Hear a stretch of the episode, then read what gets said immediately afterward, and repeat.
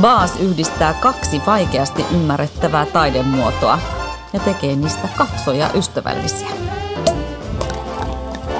Avajaiset on taidepodcast, joka esittelee, analysoi ja kritisoi ajankohtaisia taidenäyttelyitä ja ilmiöitä. Nautimme avajaistarjoilusta ja ruodimme samalla puhuttelevimmat teokset. Minä olen taiteen moniottelija Krista Launonen ja seurassani on muodin ammattilainen Milla Muurimäki. Tervetuloa!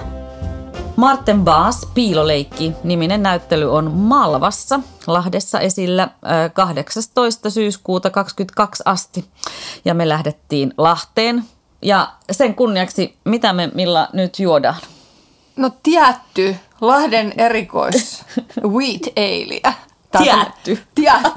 Mä en tiedä, miten Lahdessa puhutaan. Ihan normisti. Mutta ne on Lahessa, ne ei ole koskaan Lahdessa. Niin, Lahessa oltiin. No, hei, otetaan kippis lahtelaiselle oluelle ja Lahden uudelle Malva-museolle. Onhan se nyt tosi jännää. Tämä on jotenkin siinä... klassikko, anteeksi. Mä sekoitin. Tämä olut siis. Niin on, tämä maistuu mun mielestä kesäsauna illalle. Sauna? Maistuu. Saunaoluelle. Kyllä. Mm.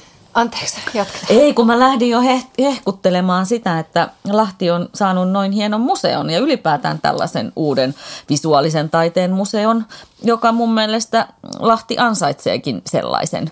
Ja sehän on siis ex-panimotilat, uuden karhea, jopa vähän uuden tuoksuinenkin siisti paikka. Niin, kyllä ja eikö siellä ollut ravintola, mistä sitä olutta saa sitten nauttia ihan... näyttelyn päätteeksi.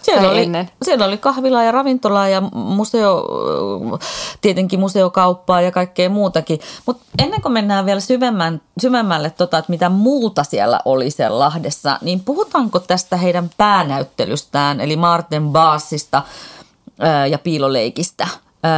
No, tähän alkuun ehkä pitää sanoa Baasista sen verran, että hän on vuonna 1978 Hollannissa syntynyt muotoilija ja taiteilija.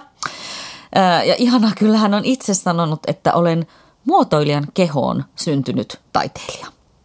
Ja tämä on hänen eka soolonäyttelynsä Suomessa, mikä nyt saatiin Lahteen. Ja kyllä kannatti tehdä reissu Lahteen, mun mielestä ainakin. Mä oon tosi vakuuttunut. Mä aivan rakastuin Baasin tuotantoon. Hän ei ollut mulle mitenkään älyttömän tuttu taiteilija. Siis mä oon samaa mieltä. Mä en niinku muista, milloin mä olisin...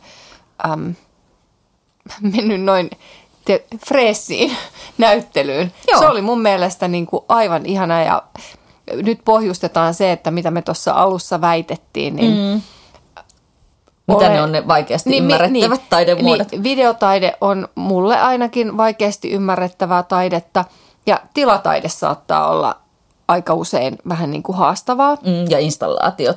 Joo, tietyllä tapaa näin. Joo. Niin hän on yhdistänyt näitä kahta elementtiä ja se tekee siitä jotenkin sellaisen, tuo oli mun mielestä semmoinen aikuisten huvipuisto. Kyllä. Mä en ole nähnyt moista. En minäkään. Ja kun mä sanon aikuisten huvipuisto, niin mä kyllä jatkan siihen sen, että missä viihtyy myös lapsikin. Joo. Koska se oli niin monta ärsykettä kutkutteleva näyttely. Ja se niin kuin joka ikinen työ pysäyttää sut. Että sä et oikein voi minkään hänen työnsä ohi kävellä. Tiedätkö, mennä vaan niin kuin välillä saatat vaan, että okei, no tää ei kiinnosta mua. Hän pysäyttää. Hänellä on taito pysäyttää joka ikisen kohdalle, että sä jäät pyörii ja katsomaan monesta kulmasta. Ja se on mun mielestä aika poikkeuksellinen taito. Baas on jarrumestari. Hei, kyllä, Lintsin jarrumieheksi. Kyllä, se oli niin kuin ehdottomasti, mutta joo. No nousiko sieltä joitain teoksia sulle, jotka oli niin kuin erityisen, kaikki oli mun mielestä hienoja, lähtään siitä. Joo, mun mielestä nyt on jopa vaikeeta nostaa ja meillä oli pikkusen semmoinen, että me tiedettiin, että meillä lähtöä juna takas Helsinkiin. Mä sanoin lähtöä. Niin, sä oot kanssa jos... Mä olin taas Savossa välillä. Ei Savossa ei sanota noin. Eikö? Ei. No lähtöä juna takas Helsinkiin ja silleen, mutta mä olisin halunnut olla siellä paljon pitempäänkin ja nautin kanssa joka ikistä teoksesta. Nyt on jopa vaikea valita suosikkeja. Mulla kyllä on, mutta mitkä, katsotaan, onko meillä samat. No siis mä oon kanssa vähän samaa mieltä, koska musta tuntuu, että joka ikinen, kun sä menit uuden eteen, niin sä oot silleen, että mä tykkään tästäkin. Joo.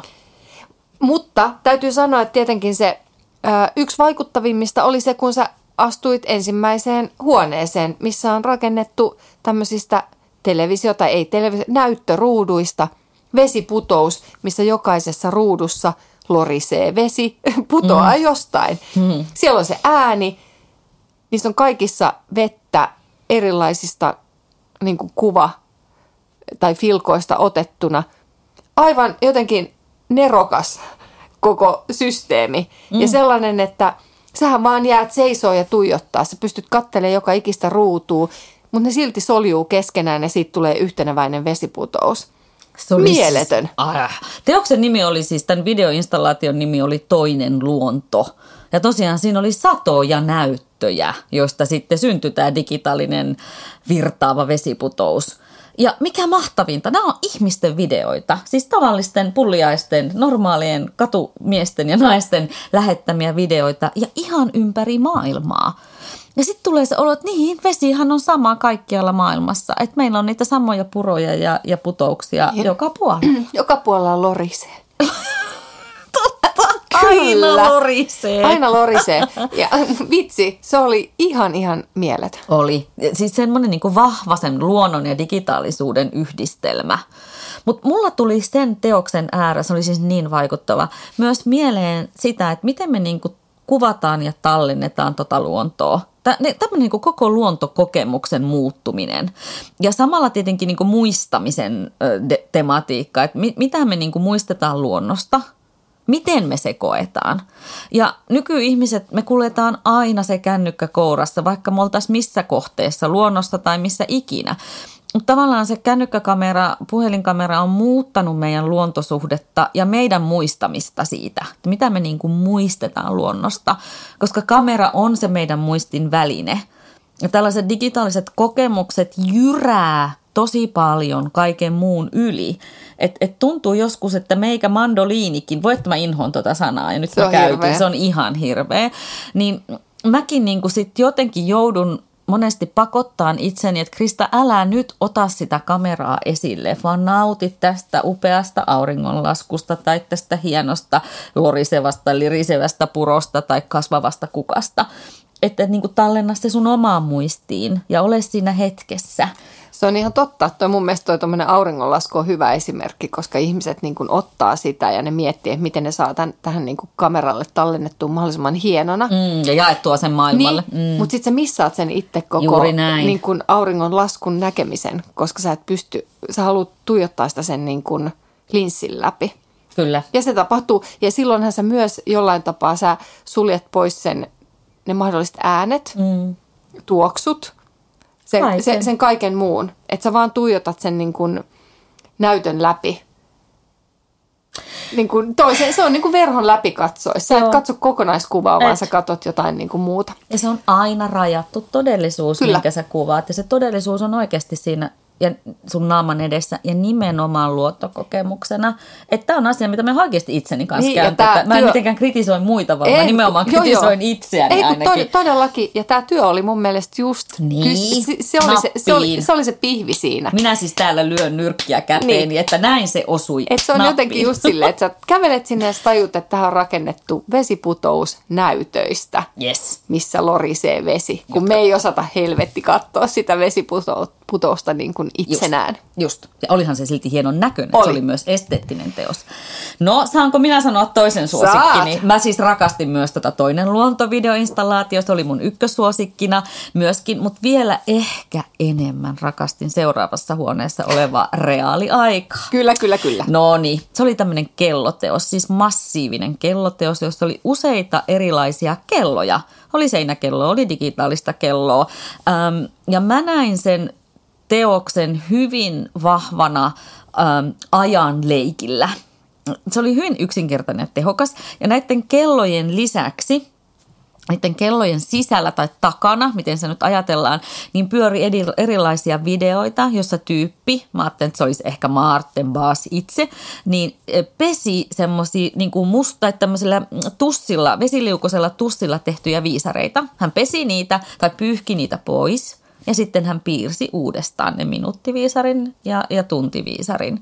Ja taas pyyhki pois ja taas tehtiin ne uudestaan. Se taisi olla aina vaan se minuuttiviisari, mikä pyyhittiin ja se kello oli aina 20 vailla 3. Apua, sä olit nyt tarkempi, kun mä jäin vaan katsoa sitä tyyppiä, että vitsi, miten toi on tehty. Ja se ei ollut itse asiassa ihan edes 20 vailla, se taisi olla joku 2:38 tai jotain. Se oli siinä digitaalisena muuten se aika, siinä jätti digitaalikellosta. Se oli aina vaan se ne pyyhki, tietyllä tapaa, että se ihminen aina pyyhkäsi sen siihen samaan sen ajan. Yes, niin että se ei niinku muutu. No sitten se digitaalinen kellokin oli niin hieno, koska mulla kesti vähän aikaa tajuta, että sielläkin oli joku tyyppi sitä pyyhkimässä ja laittoi, vitsi miten hieno, me ollaan niin ajan vankeja. Aika sanelee ja määrää meitä nykyihmistä. Tässäkin oli tämmöinen mahtava tämän ajan kantaan niin kuin ottaa kantaa tähän aikaan, mutta niin fiksulla, niin nerokkaalla, niin hienolla tavalla. Kyllä, ja sitten siitä teki tehokkaan se, että niitä kelloja oli niin paljon. Se ei olisi toiminut, jos siellä olisi ollut vaan yksi, vaan se oli mahtavaa, että se oli se koko huone. Ja se iso huone. Kyllä, että siellä on niin kuin, siellä oli niitä kaappikelloja ja sitten siellä oli semmoinen ihan kuin iso aseman kello ja sitten tuossa on se jätti digitaalikello ja sitten oli vielä tehty se semmoinen installaatiokello, missä ihmiset pyyhki niin roskista. Teki niitä viisareita, mikä oli myös semmoinen niin kuin korkealta ylhäältä drone-kuvamainen juttu. Se musta on tosi hauska, että siis varhaisissa ensimmäisissä kelloissa oli vaan tuntiviisari. Eli sitä minuuttiviisaria ei ollut ollenkaan. Se tuli vasta niin kuin 1680-luvulla. Ai vitsi, miten helpottavaa olisi. Ajattele että mentäisiin vaan tunti kerrallaan. Niin. Ei tarvitsisi olla juosta minuutin perässä. 300 vuotta sitten keksittiin minuuttiviisari. En tiedä, milloin sekuntiviisari tuli, koska musta sekin on, niin kuin osoittaa tätä meidän aikaa. Voitaisiko palata aurinkokelloihin? Olisi ihan kiva. Mutta sen teoksen, tämän reaaliaikakelloteoksen edellä mulle tuli mieleen lapseni, kun hän meni kouluun. Ja miten tärkeää se oli, että kouluun menee oikeaan aikaan, mutta hän ei osannut kelloa. Niin mulla oli semmoinen olo, että voi, niin kuin mä muistan sanoneeni tosi monta kertaa, että voi kun ne opettaisi nyt noiden lapsille ton kellon. Että kun niillä oli ihan, se oli vaan pyöreä esine tai punaisia numeroita tai mitä tahansa, eihän ne niin kuin tunnistanut sitä kelloa. Mutta sitten kun se lapselle opetettiin koulussa se kello, niin jotenkin se muutti kaikkea tosi paljon. Että kun me aina ennen niin kuin ihaillaan tai ylipäätään ihaillaan sitä, että lapsilla on kyky elää hetkessä. Että se kello ei tavallaan niin kuin rajoita heitä, että he pystyvät nauttimaan siitä käsillä olevasta hetkestä. No sitten tahotaan se niiden pieniin kalloihin, että kello se ja se menet kouluun ja kello se ja se lähdet ja silloin niin kuin pitää tehdä sitä ja sitä. Että me opetetaan heidät olemaan sen koulun kellon ja ylipäätään kellon ajan mukaan eläviä ajan vankeja tavallaan. Ja sitten he loppuelämänsä taas yrittää opetella sitä hetkessä elämistä, sitä stressittömyyttä, sitä niin kuin ajanhallintaa ilman sitä, että niin kuin elä hetkessä ja älä välitä kellosta. Hitto, mikä paradoksi. Mä sanon tähän vaan, ihminen on tyhmä eläin.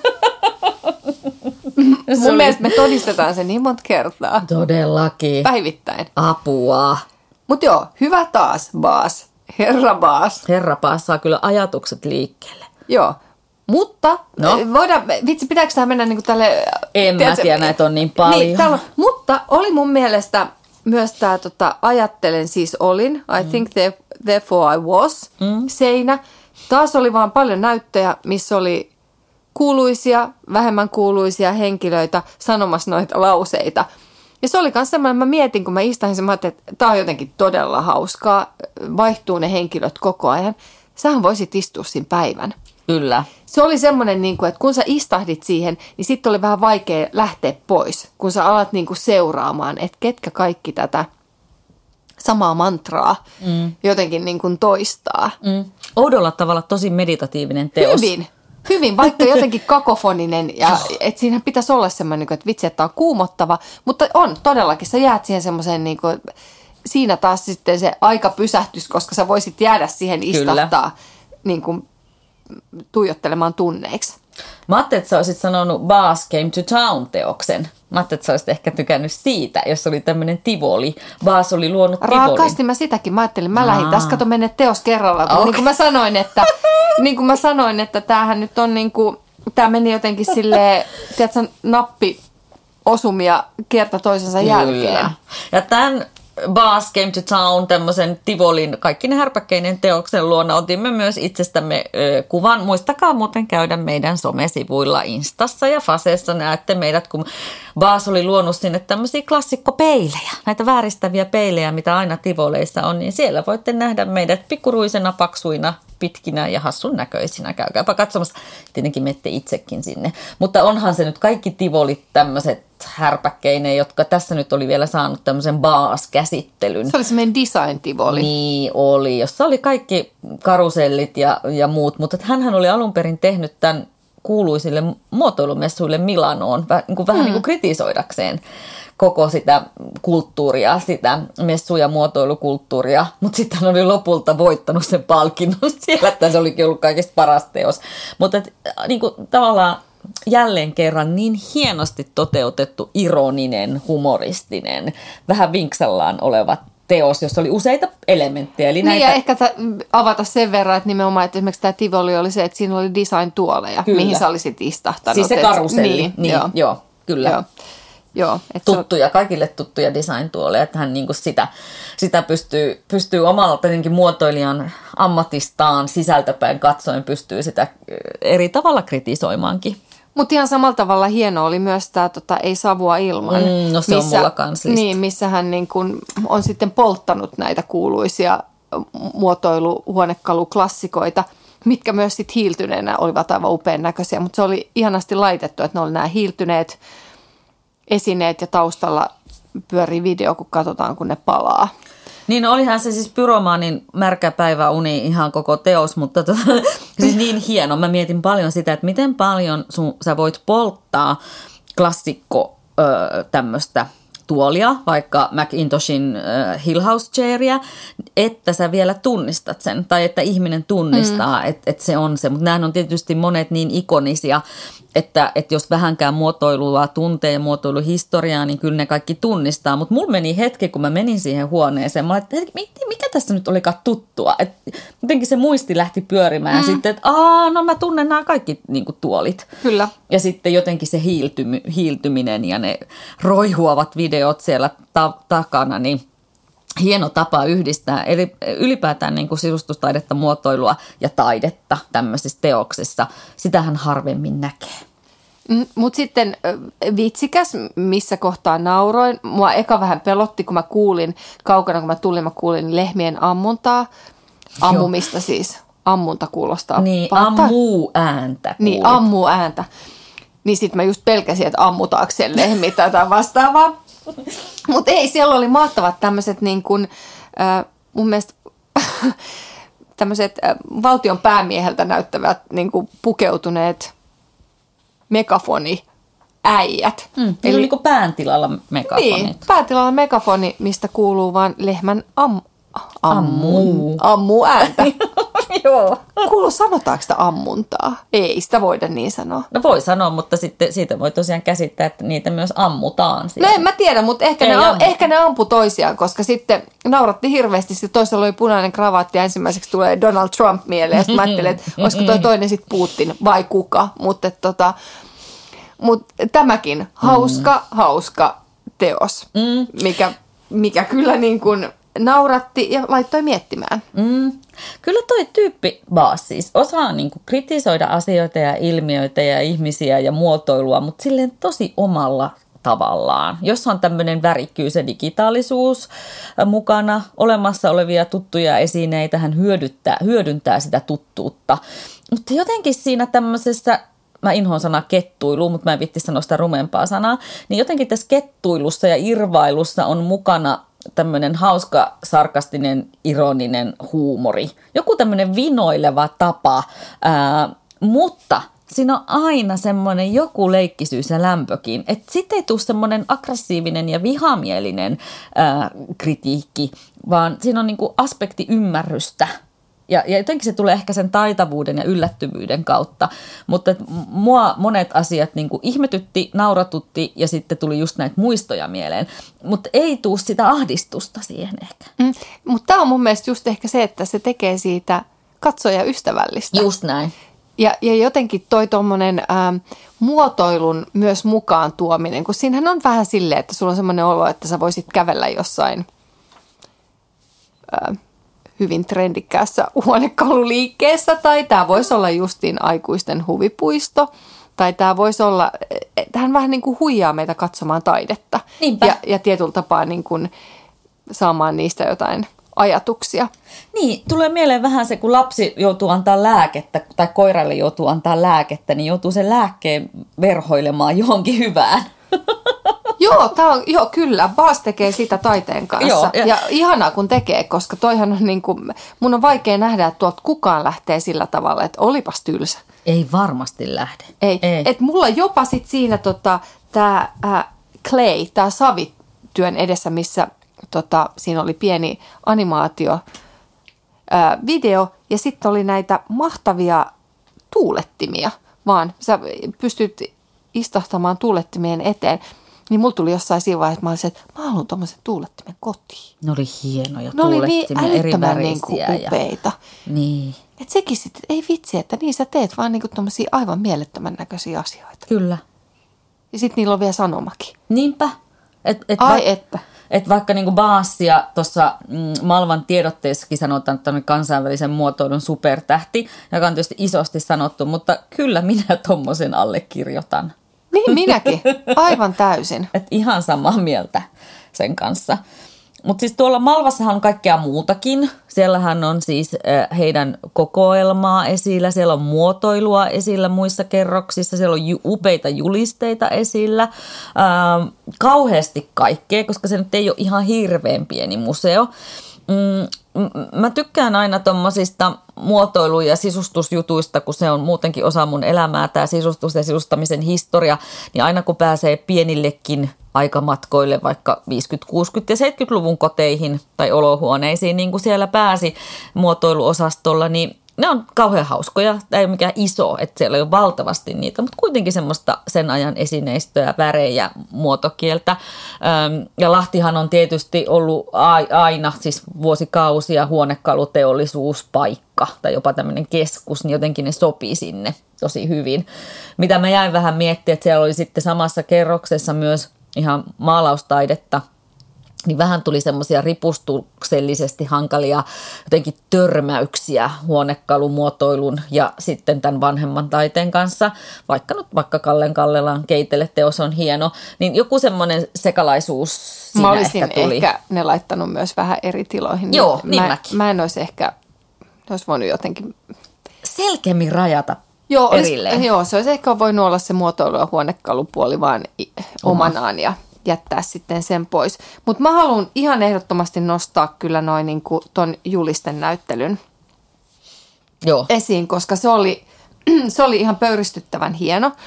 Mä en ole varmaan ikinä nähnyt missään noin paljon niin kuin graafista taidetyötä esillä, mitä tuolla oli. Se oli tosi laaja. Tämän näyttelyn nimikin oli joku Triennaa, siis oliko se julistetaiteen Triennaali? Joo, kyllä. Ja tosi, tosi upeita töitä, mun mielestä hienosti ripustettu. Ja sitten jos me jossain ollaan peräänkuulutettu tämmöisiä kantaa ottavia teemoja, niin graafinen taide on siis aina ollut se kantaa ottava taide tietyllä tapaa. Teet sä sitten niin kuin mainoksia tai mitä tahansa, niin musta se on niin kuin upea taito. Se on sellainen niin kuin, musta tuntuu, että ihmiset pureskelee sen helpommin tuollaisessa graafisessa taiteessa sen niin kuin mielipiteet ja niitä uskalletaan käyttää rohkeammin, niin tuolla oli kyllä niin kuin ympäristöteemat ja ihmisoikeusteemat ja kaikki tosi vahvasti esillä ja todella niin kuin vaikuttavasti ja riipasevasti toteutettuna. Joo, niiden julisteiden taso oli huikea. Niitä oli paljon, niitä oli kattosta lattia, mutta niiden taso oli aivan huikea. Sieltä olisi voinut nostaa ihan minkä tahansa teoksen. Ja se oli myös ihan oma maailmansa tavallaan se koko julistepuoli. Että käsitin niin, että Malvassa tulee olemaan esillä kyllä julisteita ilmeisesti aina heidän kokoelmastaan, mutta nyt tämä näyttely oli kyllä aivan huikea. Ansait siis oman jaksonsa ilman muuta. Ihan ehdottomasti, joo kyllä. Siellä olisi pystynyt viettämään kyllä kans monta tuntia. Aivan totta. Miten sä niin kuin ylipäätään tykkäsit nyt tuosta Malva-rakennuksesta, Expanimosta? Toimiko se sun mielestä museona? Siis ainakin tämä Baasin näyttelynä toimi tosi hienosti mun mielestä se, että se jaottui niin moneen saliin tai huoneeseen, niin toimi ainakin tässä kyseisessä näyttelyssä todella hienosti. Mä jopa tykkäsin tosi paljon niistä siitä välitilasta, mihin oli projisoitu Baasilta semmoinen jätti koko seinän kokoinen iso videoinstallaatio. Musta se oli hauska semmoinen hengähdyspaikka. Se, että miten se sitten muihin näyttelyihin niin kuin taipuu, niin mun mielestä ehkä jää nähtäväksi. Mutta ainakin näissä se toimi hienosti. Joo, musta on niin kuin hyvä esimerkki vanhojen tilojen uudelleenkäytöstä ja nimenomaan museokäytöstä. Että kyllä se voi toimia. Tilat on monenlaisia, matalia ja korkeita. Voi olla vähän sokkeloisiakin, mutta toisaalta ne mahdollistaa monenlaista ja antaa rauhaa eri töille. Että kun sulla on eri kokoisia erilaisia tiloja, jotka on selkeästi rajattu toisiinsa, niin mä uskon, että se kyllä taipuu aika hienosti monenlaisiin teoksiin. Ja aivan niin kuin älyttömiä pieniä huomioita, mutta esimerkiksi Baasin näyttelyssä ne oli selkeimmät kyltit, mitä mä oon nähnyt koskaan missään museossa Suomessa. Siis miten selkeästi siellä oli kerrottu jopa pienin kuviin, että tämä on tämä teos ja tässä on tätä ja tajuathan kansalainen, että missä on. Ja minä nautin tommosesta. Toinen, mistä nautin, on se, että siellä oli tosi paljon vessoja. Joka kerroksessa oli vessat. Ihanaa. Ja sitten nämä kahvilat ja raflat, niin kyllä me kuule, millä tullaan tänne uudestaan. Tänne niin mennään, ja mun pitää Malvaan. Ehkä noista kylteistä kanssa sanoa, että mähän lähdin eka etsimään jotain pieniä. Vaikka siellä on ne tosi isot, mutta sitten mä en niinku uskonut jotenkin, että nämä on nyt, tässä kerrotaan tämä tieto, vaan mä lähdin etsiä, että missä tämän työn nimi on. Mä sanoin, että ei kun se on toi iso. Jättikokoinen. Mutta se myös sopi tuohon näyttelyyn niin tosi hienosti. Niin sopii. Että se oli vähän niin kuin osa, että tämä oli kyllä hienosti tehty. Oli. Ja tosi jännää nyt nähdä sitten, kun syksyllä sinne tulee maalaustaidetta, että miten ne taipuu sitten. Et nyt on niinku seuraava, nyt me ollaan nähty tämä eka ja todettu, että hienosti toimii, niin mintäs sitten seuraava. Että sittenhän se joutuu, oikeastaan myös kuraattorit ja ripustushenkilökunta saa niin kuin, tavallaan, me olemme tulossa teille uudestaan, olkaa valmiina. Nyt saatte kokeilla uudelleen niitä tiloja.